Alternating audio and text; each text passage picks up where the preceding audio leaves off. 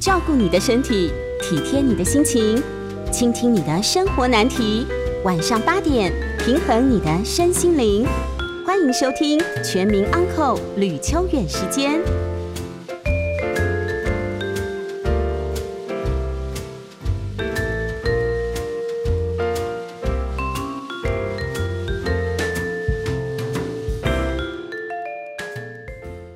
欢迎收听九八新闻台每周晚上八点播出的吕秋远时间，我是吕秋远哦。那么今天是一零年七月九号星期五，呃，我们指挥中心又宣布要继续延长，我们号称为叫微解封了。不过这个微解封似乎跟没解封大概差不多，因为目前呃除了台南以外，所有的县市大概餐饮业还是禁止内用。哦，虽然指挥中心说。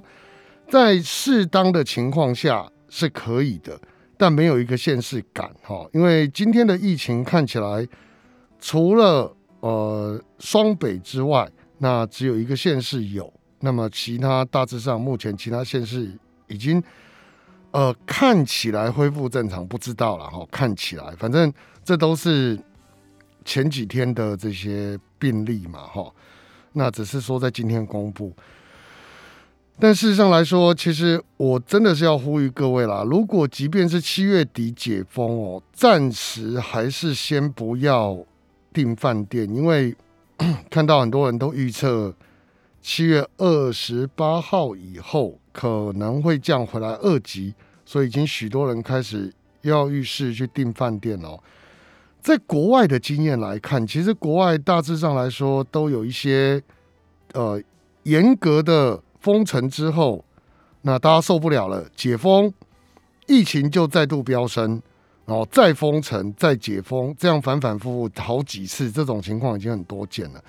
那我们是觉得说，其实，在隔一段时间之后再来考虑，可能会比较好，因为这件事情，其实在疫苗如果还没能够普及到。全民施打率大概六成左右，尤其是第二季达到六成左右，那这需要一点点目标哈，可能到今年年底或许有一点机会。那大概一季要达到六成，或许十月有机会，好，或许十月、十一月有机会，但都不容易。所以 各位如果要培养群体免疫，还是要大家忍耐一下哈，让它变成。像流感一样的时候，也就是说不会重症、不会死亡，这透过打疫苗可以解决。那当到这个程度的时候，或许那生命安全会比较有保障。在那之前，其实都有一些危险啊，大家忍耐一下，不要马上就想说解封了要到处去玩哈。好的，那我们今天来谈的法律问题是有关于。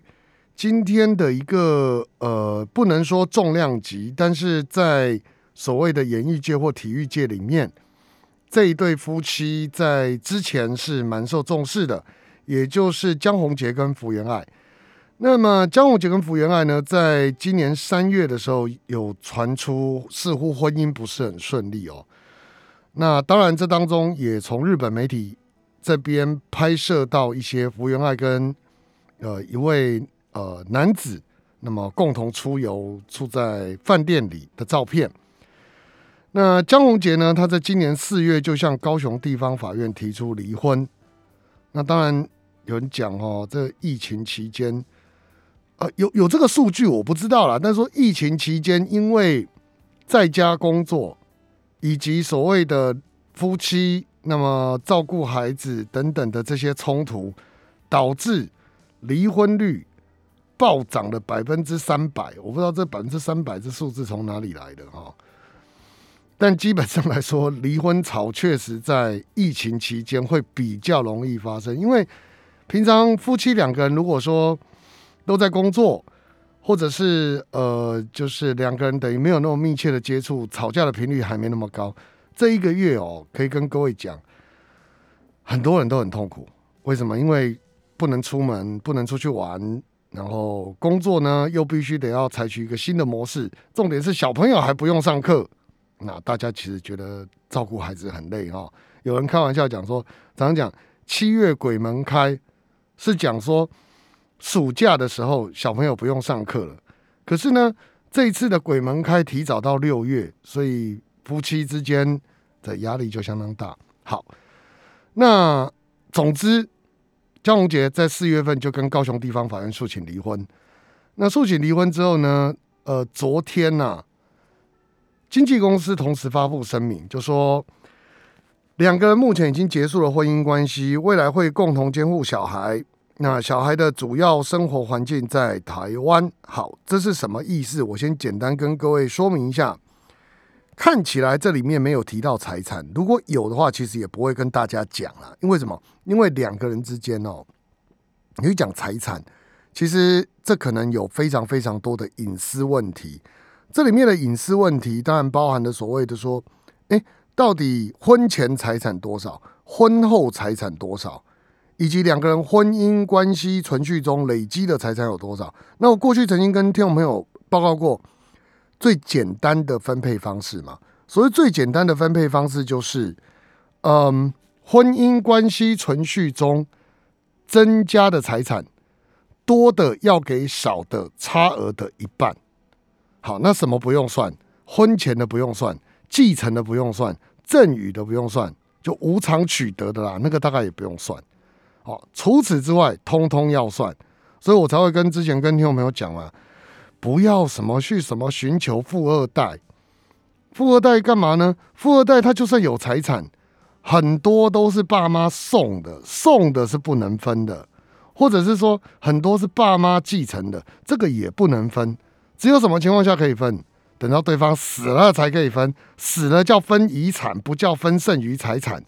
剩余财产就是只能纪念夫妻之间同甘共苦的这几年，哦，对方所赚的财产比自己多的差额一半，就这样。而且这个赚的还不是说净赚哦，要讲存哦。所以这件事没那么容易。怎么讲哈？先生一个月赚十万，花九万九。太太一个月赚三万，花一万，那都那谁分给谁？太太分给先生呢？不是赚多的分给赚少的。所以在这种情况之下，事实上来说，呃，两兆到底要不要公布？就这两对这这这一对夫妻到底要不要公布他们财产？事实上没必要啦，你讲太细了哦。你一般听众朋友大概也没有什么兴趣知道说，哇哦，江先生可以分多少，或者是呃，福原爱这边可以分多少？我想。没有什么人有兴趣，那人家的钱嘛，哈。那么，但是从这个所谓的两个人的协议当中，我们可以发现一件事哈。第一个就是说，呃，在跨国婚姻里面，我们要注意什么东西？跨国婚姻哦，因因为其实现在台湾蛮多跨国婚姻的啦，不管是台日，或者是呃，我们讲说台湾跟越南，或者是台湾跟欧美，都有这样的一个情形哦。那当跨国婚姻在台湾越来越普遍的时候，其实好聚都容易，就是爱到爱到最高点的时候，哦，跑到人家国家家里，或人家跑到我们家里，远渡重洋、漂洋过海来看你，这个大概都很正常啊，哈。那走到离婚的时候，往往有很多的原因，那这个原因当然每个人不一样，这也都不多说，只是如果没有小孩子。跨国离婚的地点到底在哪里？这个可能要注意一下哈。第一个呢，我们在呃涉外民事适用法跟民法的规定里面，大概提到是这样，就是说，主要以什么？主要以他们两个人是不是国籍是中华民国国籍来做第一个判断。也就是说，有一方至少要是中华民国国籍嘛？哦，你们两个都是外国人，然后你要求要。台湾来审你的离婚，这就比较奇怪一点。这第一点，第二点呢，两个人至少有一个是中华民国国籍之外，至少两个人当时约定的主要住居所是在台湾。什么意思哈？比方说，我们可能跟德国人结婚，跟日本人结婚，结果跟德国、日本，我们去住在德国，住在日本。那住在德国、住在日本的时候会有什么问题呢？就是那你的管辖。好，因为你们已经定居在德国，定居在日本。如果我们用最切地法，最切地法就是这个啊。法院在判断调查证据的时候，到底是哪个最接近好，最贴近这对夫妻的生活，那当然是当地啊。所以如果这样讲哈，诶，福原爱跟江宏杰两个人过去都在日本生活，江宏杰呢跑回来台湾告福原爱离婚，这时候台湾在法院审理的时候，可能会考量说，他们两个人到底有没有曾经在台湾共同生活过？如果都没有，一结婚就到日本去的话。那其实台湾法院可能在这个部分，呃，福原爱就可以提出所谓的抗辩。好，那以这一对夫妻来讲，这对夫妻他们在结婚以后，就是在高雄生活。那在高雄生活，因此在管辖权的部分就没有轮到日本去管辖了。日本当然也有他们的管辖权的的的行使，可是就整件客观的案子来看，或者我们讲说。之后啊，如果我们真的有跨国婚姻，要注意的一个重点是，对方那么有没有跟我们在台湾共同生活的状况？那即便说有一方还没有中华民国国籍也没有关系，可是重点是必须要在台湾有共同生活、长时间生活、经营婚姻的这样的一个状况，而不是说偶尔回来台湾，比如说其实是在德国结婚，但是。过年过节才回来台湾一次，哦，那这样的话，其实可能台湾在管辖权上面就会比较有一些问题，哦，就是说主要的生活环境在哪里？好，那第二个当然就是两个子女的抚养权问题哦。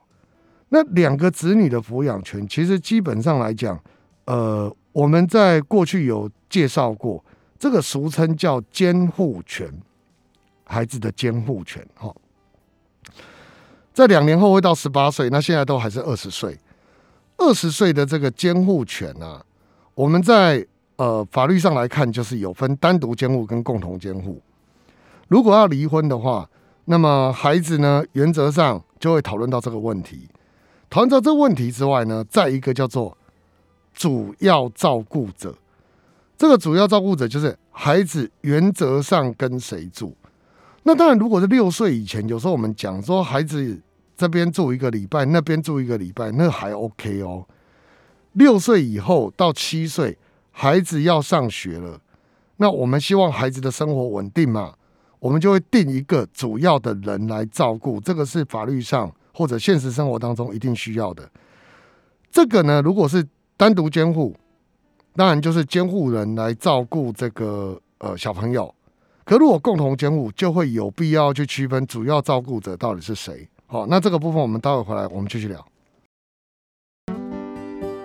欢迎回到九八新闻台吕秋远时间，我是吕秋远哦。那我们刚刚谈到的就是监护的问题嘛，哈，就是说，那到底是共同监护还是单独监护？其实以跨国婚姻来讲，一般我们都会建议单独监护啦。好，那为什么？因为什么叫监护？监护其实它是一种。我们讲叫做呃未成年子女权利义务行使，我们其实应该叫侵权，不是叫监护权。以前听过我节目的人就知道，那个监护权是我们约定成熟这样讲，但正式的法律名称叫做侵权。那各位想哦，侵权能不能叫权？高等法院曾经有个法官就跟我讲，他说：“我觉得这应该不叫权呐，这是义务啊。什么意思呢？就是你要照顾好孩子的义务，哪里是权利嘞？”照顾孩子哪里是权利？是不是？那这样听起来也有道理。好，他讲侵权，我们就用侵权或监护权好了哈。那这个侵权或监护权呢，原则上你给单独或是给共同决定孩子的呃他的人生未成年以前的，就由这个人来决定。所以如果是共同，代表什么意思？呃，基本上我们法律有约两种模式，一种是什么都共同，一种是除了四种权利以外，其他都可以单独，但还是挂共同。什么意思？就是有名无实的共同。好，那第一种有名有实的共同就不必讲了，这就很简单嘛。我想他们两个，尤其是跨国婚姻，我个人认为不太适合这种啦。为什么？因为你要想嘛，以后如果小朋友要开户。小朋友要做任何的东西，通通需要另一半飞回来台湾决定签名，那还得了？住日本也算近了。如果今天他住的是呃罗马尼亚、匈牙利啊，那这种跟台湾好像没有直飞的时候，那就累了，是不是？回来签个这个开户证明要飞二十几个小时，哦，那算了，再说吧。哈，所以我想跨国婚姻一般比较少采取这种几乎完全共同的。那另外一种有名无实的，常常在台湾当中会落实。什么叫有名无实哦？有些人在争监护权，他不是为了争决定孩子未来的事情，他争什么？你知道吗？争个面子。尤其什么？台湾人有个迷思，就是说，如果我没有监护权，我等于就不是孩子的爸、孩子的妈了。所以我必须要去争取这个监护权。错。你有没有监护权，跟你是不是孩子的妈这一点关系也没有。你永远都是孩子的爸爸、孩子的妈妈，你生的嘛，是不是？怎么会说我没有监护权，我就不是孩子的爸妈？共同监护，好，这种迷信在很多人身上都会发生。说我要共同监护啊，因为如果我共同监护的话，我才能跟爸妈交代，才能跟我自己交代，我至少还是孩子的爸爸、孩子的妈妈。但你对孩子决定孩子的事情有没有兴趣？我没兴趣。交给我前妻或前夫去处理就好。好，那这时候怎么办？他为了要个名嘛，不然没办法跟爸妈交代，或没办法跟自己交代，会觉得好像小孩不见了那种感觉。好，那要这个名是不是？那我给你。可是那个实质的东西你要全部让出去。什么叫实质的东西呢？这实质的东西就是包含我们讲说日常生活的大小事项。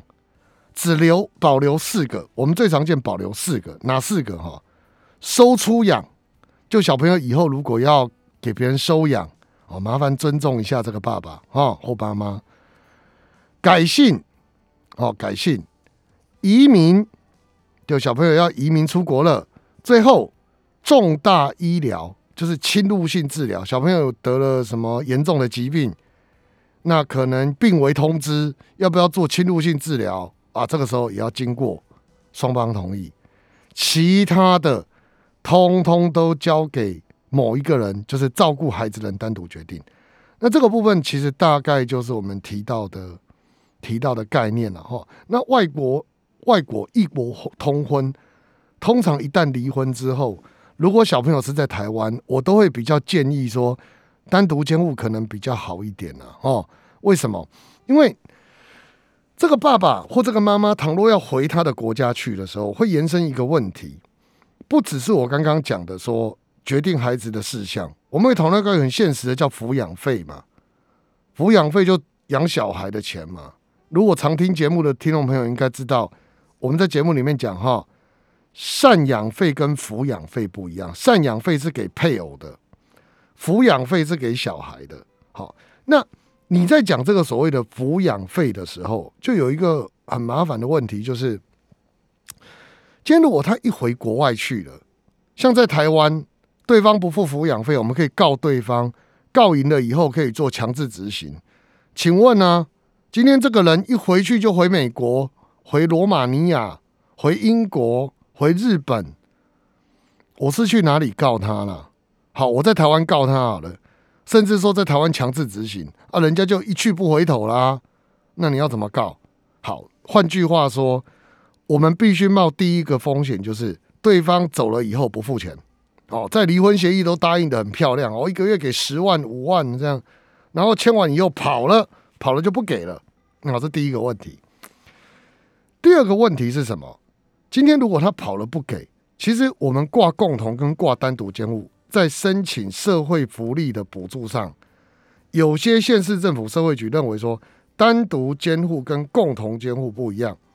也就是说呢，如果是共同监护，在申请单亲补助各方面的这个这个金额上面，比较会受到一些呃影响。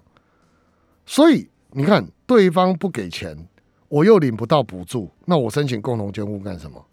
所以在这种情况之下，我们通常都会建议说：哈，如果是以这种跨国婚姻，他要回国的时候，那我们大概建议就是最好可以单独监护，让这个双方哈在处理事情上面比较单纯。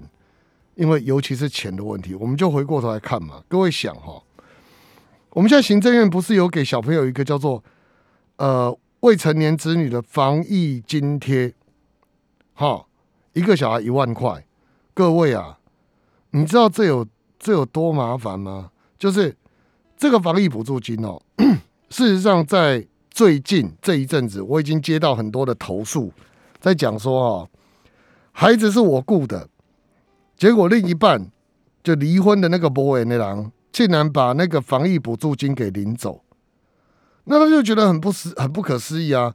孩子是我照顾的，哈，那所有的经费他连可能连付都不付，结果我的防疫津贴竟然是。对方把钱领走，那领走之后呢？重点是他平常还不付任何小朋友的抚养费、教育费，什么都不付了。那这怎么办？怎么办？通常我跟各位讲，关系比较不好的夫妻会做的事情，就是到警察局去提告，告对方侵占。真的啊，这个事情，哎，在最近警察局应该也接到了几件，也就是说。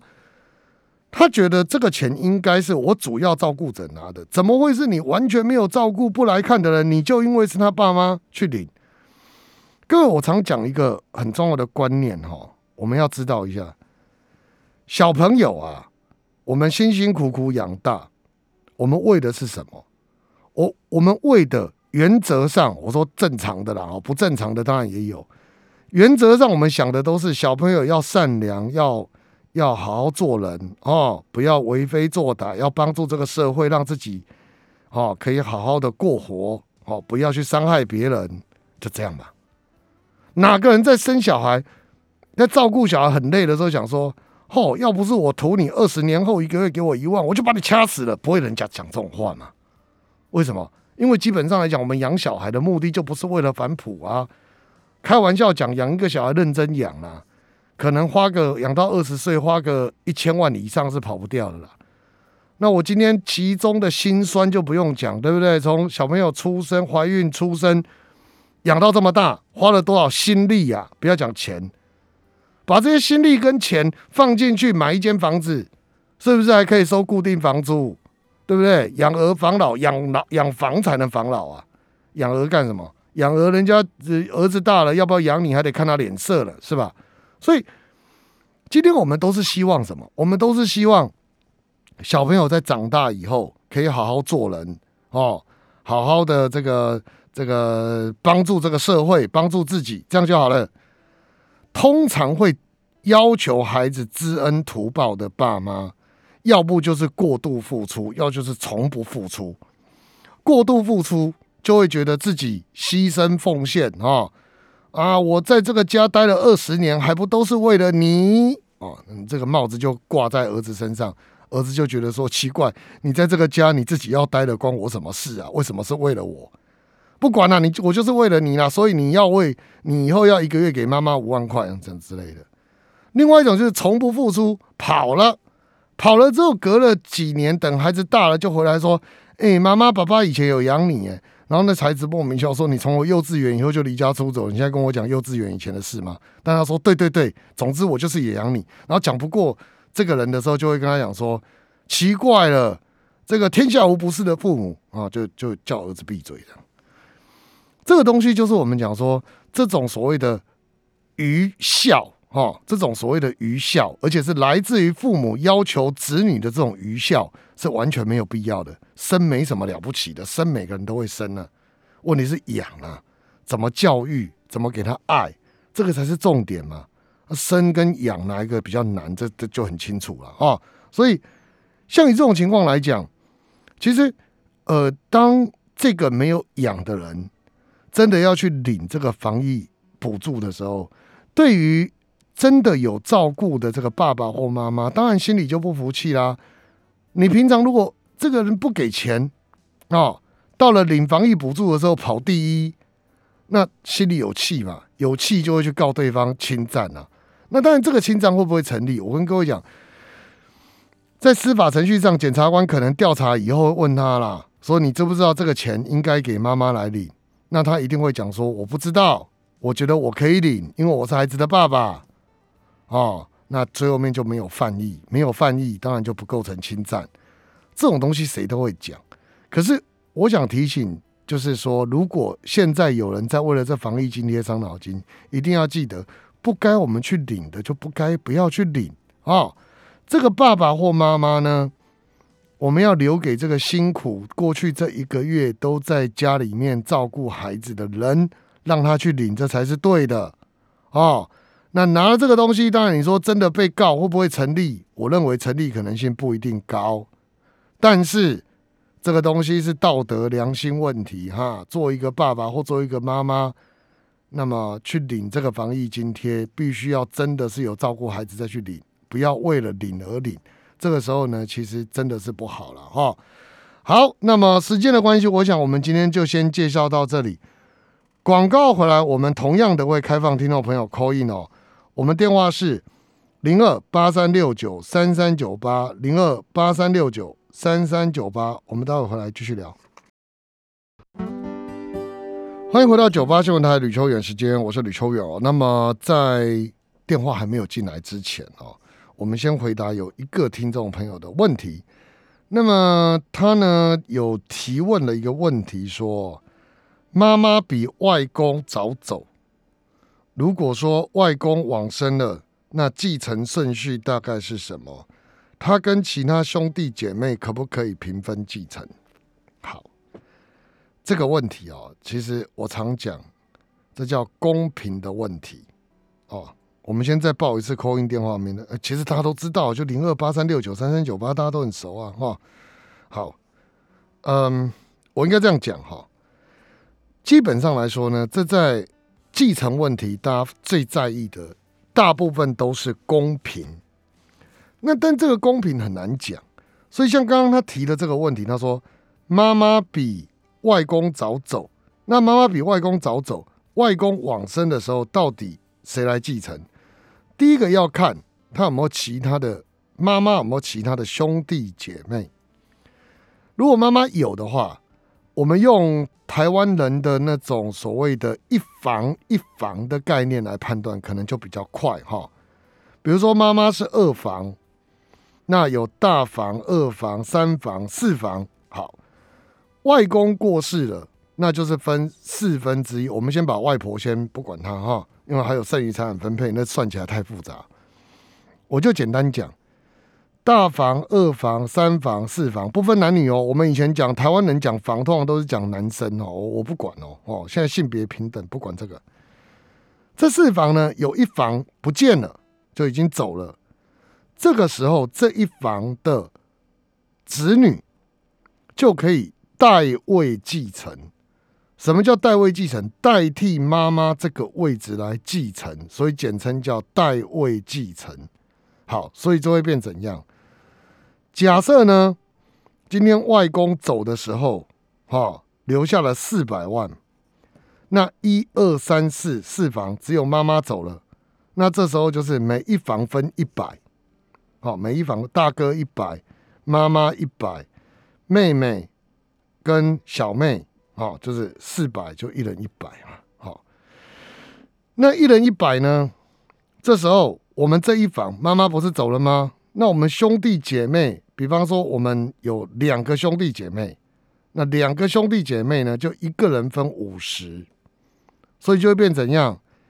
外公的四百万遗产就由大房一百，二房的儿子分五十，女儿分五十，三房一百，四房一百，这样，这就我们法律上叫做代位继承。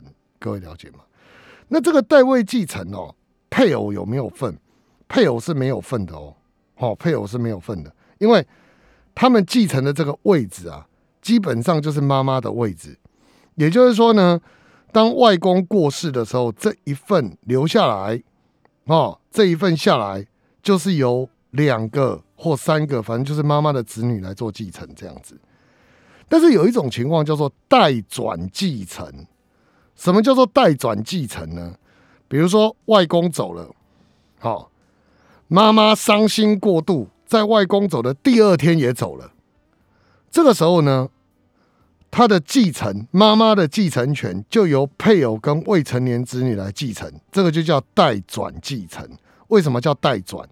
因为外公死的那一刹那，外公的那一份，好，外公的那一份就留给了谁？就留给了四个兄弟姐妹，所以这时候妈妈已经取得了继承权，只是还没分割。那这个继承权是妈妈的财产嘛？所以妈妈过世的时候呢，依法就由配偶跟未跟他的这个子女再来一起继承妈妈原本继承的继承权。哦，这很绕口，对不对？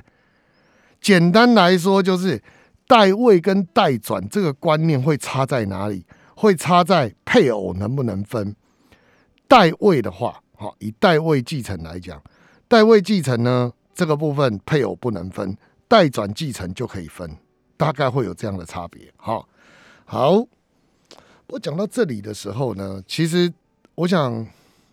很多人关切的问题，倒不见得是这个。我跟各位讲，关切什么，你知道吗？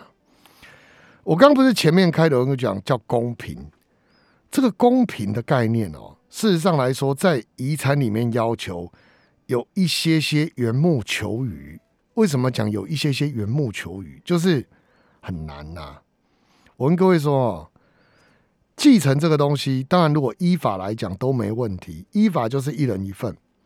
我今天遇到一个案例是什么？各位知道吗？我今天遇到一个案例啊，就是妈妈呢过世了，她立了一份公证遗嘱。她这份公证遗嘱呢，她就把她所有的遗产全部都分给她的男朋友。我什么男朋友？先生过世了嘛？那先生过世，他没有再结婚嘛？那么他留了大概一间房子，那他有一个女儿。她这间，她这间房子就决定全部都送给她男朋友，而且还在公证遗嘱里面怎么讲？她说：“我知道特留份的规定啊，可是我女儿啊，呃，我跟她不亲呐，我没有那么爱她哈。然后呢，我觉得啊，这个这个女儿在我生病的时候没有来看我啊，让我很失望啊。哦，好，就讲到这里。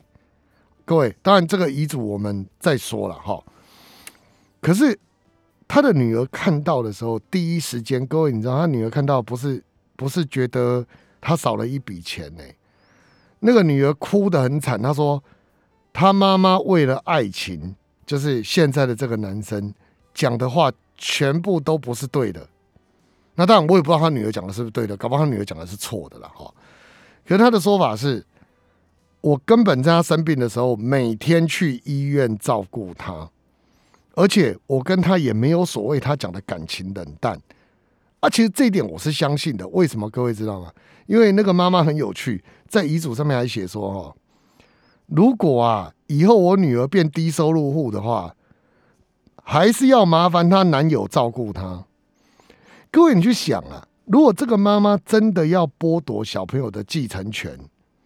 她为什么还要这样讲？还要特别去讲说：“哎呀，如果我的女儿真的有状况的话，麻烦啊，男朋友啊，你还是顾她好了。”这样子，对，这这就是我我跟各位讲的嘛。对于这个妈妈来说，她可能在亲情跟爱情之间不断的拉扯，然后最后面下了这个决定。可对这女儿来说，她看到的第一眼，她在意的是什么？就像我前面刚刚讲儿童防疫金一样啊，各位去想哦。辛辛苦苦照顾孩子的这个妈妈或爸爸，会不会真的在意说 这一笔钱呐，一万块而已嘛？哦，这一万块跟我照顾孩子的心力比较起来，那算什么？还好啦。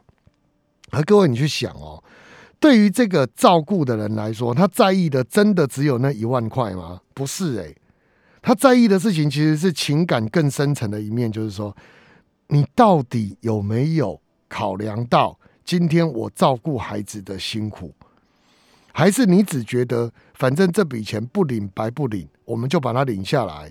反正我最近也缺钱花，反正他也是我的孩子，花了那就算了。这个观念其实基本上都会很伤对方的心呐，很伤对方的心。就是很多的诉讼，我必须要提醒各位，他其实不见得都是因为钱。有一些人打诉讼是为了情感上的一些没有办法被满足的部分，乃至于他在情感上觉得受伤害，觉得不公平。那这个东西要怎么去做避免？事实上来说，嗯，我我只能讲，确实是相当难。那这个东西呢，其实呃，就像我刚一开始开宗明义讲，只要有写遗嘱，五根手指头伸出去都不一定一样长，不是不一定啊，应该是一定不一样长啊，一都有可能一样长就糟了。原则上呢，五根手指头伸出去都不一样长，那很多人都这样讲，拿这个来比方了，我觉得蛮好玩的，就是爸妈怎么可能对五个孩子，呃，一视平平等？好，就看到的东西一视同仁，全部都是众生平等，这个不容易啦，总是有一个喜欢，有一个比较不喜欢。那面临这种问题的时候，其实我们很难去改变爸妈怎么想。我常跟各位讲一个观念哈，呃，从爸妈的角度看，当然是朕不给的你不能要，我皇帝嘛，哦，这个我自己的财产对我来说，我就是财产的皇帝了哈。今天我不给你，我想给别人，你没有什么好说的，为什么？这都是我赚的嘛，我赚的，我爱给谁就给谁，你们这些孩子哪里来有资资格说什么话，对不对？所以我们常讲说，我们要求。这个遗产，或者要求说所谓爸妈在遗产上做到公平，要爸妈去调整心态，说所以啊，你要尽量公平。这种话我说不出口，为什么？因为反正这是人家赚的财产啊，我凭什么跟人家要求公平，对不对？好，那我们能要求的只有我们这些所谓的继承人。我们继承人在想这个问题的时候要怎么想？要想的就是，反正。这事没有公平可言。法律上来说，该多少当然会写多少。但是呢，如果法律上他没有去注明、没有写的这些东西，事实上来说，特别是爸妈在法律以外的东西，他创造出自己想给谁、不想给谁，甚至在遗嘱里面讲谁好谁不好，也不用太去在意这是谁去挑唆啦、挑拨离间呐，哦，那个不用啦。我我我觉得其实这个东西就是依法处理就好。假设妈妈真的是这样想，爸爸真的是这样想，不管是不是误会，算了，我们就接受啊。因为父母的缘分 有的时候有深有浅，这个东西真的没有办法判断。那我们身为一个接收者，我们唯一能想的就是都好，爸妈开心就好。那。其他的东西，我觉得那都是法律上的问题，好解决。心理上要让自己过得去，如果过不去的话，其实很多事情走到法律去，就像我刚刚讲那个防疫津贴，各位你知道最后面会什么下场？就我刚刚讲的，刑事不一定会成立，可检察官肯定会骂对方一顿，说你怎么这么贪心呐？连这个钱都要，就算你们共同监护，你也应该分妈妈一半吧？你怎么一万块都拿？这至少一定检察官会骂的，会不会起诉是一回事。可是这个东西是什么意思？就是不该我们拿的，硬要去拿，这个真的就不好了哈。因为总之就是无寸土之功，何来寸土之风？这个古话都是这样讲嘛。好，各位做一下参考哈。好，那么都没有人打电话进来，好。那也就这样了哈。我们电话我再讲一次，没有没关系，我还可以继续跟各位聊天。零二八三六九三三九八，零二八三六九三三九八。我们休息一下，剩最后十分钟，我们待会见。欢迎回到九八新闻台吕秋远时间，我是吕秋远。那我们现在开始接听 call in，第一通电话是林小姐，林小姐你好。喂喂，哎，林小姐，请说。哎，是。我有一个问题想请问一下，就是说，因为我开店，然后我有请员工，然后嗯，那个员工就是有那些就是有偷窃的那个行为，嗯，然后因为我不知道怎么处理啊，所以我就想说打电话进来问看看。那你希望怎么处理？我，你希望我再告诉你，根据你的希望，我告诉你怎么处理。我希望我知道我以后面对怎么处理，因为我目前的处理我是。那他怎么他我我先厘清他的犯行到底是什么哈？他是负责管什么？他因为我们是那个呃餐饮业这样子，嗯，然后他都会接触到收到钱这样子，然后他会直接就是放到他的口袋里。这是严重了。哎，要不就是这事情严重了，他不是窃盗。他是业务侵占啊！业务侵占，好，你知道业务侵占跟侵占有什么不一样吗？侵占就是我们没有业务上的关系，我不是你员工啊，嗯那我去做侵占，这个叫侵占。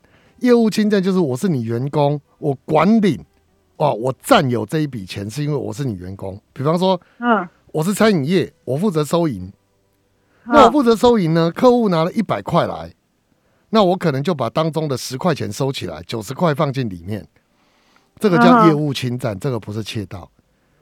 窃盗是指说我没有管这个东西，但我去偷，嗯哈、我我没有碰，我这个不是我管的，但我去偷，这个叫窃盗。那听您刚刚的说法是，我们餐饮业员工收了钱以后，他把当中一部分钱污走，那这个部分就是业务侵占。那好，有什么差别？刑度、嗯嗯判刑的程度。业务侵占，你就算侵占一百块、一千块，最低的、最低消费额是有期徒刑六个月。哦有期徒刑六个月是什么意思呢？一颗罚金十八万，这不是开玩笑的。欸、哈。对啊，哦。所以这个人，这个员工，嗯。你可以跟他说：“我昨天问了律师，哈、嗯。你这样的行为应该不是窃盗，是业务侵占。嗯。只可惜业务侵占更重，哈、嗯。窃盗没有基本消费额，业务侵占是有基本消费额的。哦那在这种情况之下，六个月以上，也就是你最低运气最好啦，就是判嗯六个月十八万。嗯不管你偷呃，你业务侵占一万块，你嗯还是十八万；一千块哦也还是十八万。嗯哼哼那所以你要不要考虑一下跟我这边和解？好、嗯啊，要怎么和解呢？第一个，你先写个悔过书，承认一下你做了什么。好、嗯。第二，你跟我结算一下，你在我公司任职的期间，你大概嗯。偷了、呃侵占了多少，把它写上去。嗯，那你什么时候愿意还我？嗯。哦，或者你要怎么还我？嗯。那这是最人心人术的做法，那对他很好的啦，嗯。真的非常好啦。啊，如果不要，那你当然，如果他不要，那你就到派出所去告他。嗯。只是但你要有证据啦，那个证据其实不容易哦。你要知道，那证据不容易。你证据目前有什么？监视器？好，那你就用监视器的画面跟对账哦，去看看有没有办法集合到他真的有业务侵占这些钱。嗯如果可以的话，那你下一步你要做的事情就是，你呢直接哈、就是这件事情，你就到派出所去，拿着监视器画面跟对账单、哦，跟那个每天的收银这些账单，你就到警察局去，只要到警察局就可以了哈、到分局去提告。那分局的侦查队、侦查组就会给你做笔录，那做完笔录以后，就会通知他来做笔录。可是抱歉，这个是非告诉乃论。所谓嗯。非告诉乃论，就是他不能撤告，嗯哼，所以一旦你告了，就得走下去。哦，那走下去的时候呢，检察官就会开庭，就会请你们两边来说明一下啊。如果你嗯愿意的话，检察官就会嗯帮你安排调解，好，安排去区公所调解。你你们嗯店在哪里？嘉义嘉义市还是嘉义县？嘉义市，嘉义市好，他就会帮派你去嘉义市政府的那个调解委员会，哈，去调解、啊，就调解委员会帮你们协调出一个数字出来，看怎么赔你这样子。如果他能够赔你，你又愿意原谅他，检察官就会给他缓起诉。嗯缓起诉是什么意思呢？缓起诉就是，比如说缓起诉三年，就三年内他不能再犯罪，检察官这件事就算了，这样子、哦，叫缓起诉。好，是啊，如果他愿意，敏感一点的人就想到一件事了。那要我愿意的话，那要是你，你会要求多少和解金？你想，要是你会多少？我跟你讲，要是我，一定会说十八万。你知道为什么吗？为什么？我不跟你和解，你就会判刑六个月，你就要罚十八万呢、你还多一个前科哎、那是不是你跟我和解，你把十八万给我，然后我让你有缓刑或缓起诉的机会，你就没有前科了？嗯你懂那个算法吗？你不跟我和解，你除了赔我钱以外，最好的结果就是最好哦，我不是讲最坏哦，最好的结果是你一颗罚金，你没有前科，然后你就金额也不高，你就可以缴十八万给国家，你不用关。嗯，好、如那那这是最好的结果，你还要赔我你跟我侵占的钱。可是如果今天你愿意跟我和解，那你赔我十八万，那这时候你就不用缴十八万给国家，你可以还起诉，或是你也可以缓刑，都不用缴这十八万。你把那十八万本来要给国家的给我，啊，是不是比较好？嗯，这样你听懂我意思吗？懂。好、嗨听好了哈，就是用这个跟对方谈呐、我只是在教你谈判的方法啦。哦哈，所以，如果你去地检署，我会建议你啦，这件事情尽量不要私了，免得他说你在侵你在勒索他。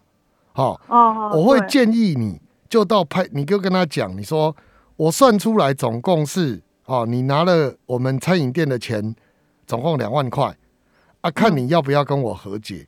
要的话，我们到警察局去写个和解笔录就算了，我不告你。如果你不愿意，那我就到警察局告你。那到时候你可能最少一颗罚金要缴给国家就十八万，你自己想清楚。嗯哼哼，那如果他还坚持坚持，你就算你就告吧，让他缴缴钱给国家。这样了解吗？了解。好，好啦，辛苦了。哈。好，谢谢。好，拜拜。想不到嘉义还可以打到这里来哈、我以为我们只有北部的听众收听得到。好，我们期望下次有金门跟屏东或台东的花东的听众朋友可以打来。好，那时间的关系，反正今天也没有什么人要找我聊天了啊，只剩两分钟左右，我们今天就到这里结束了。今天谢谢各位听众朋友的收听，我是李秋远，我们下周见，拜拜。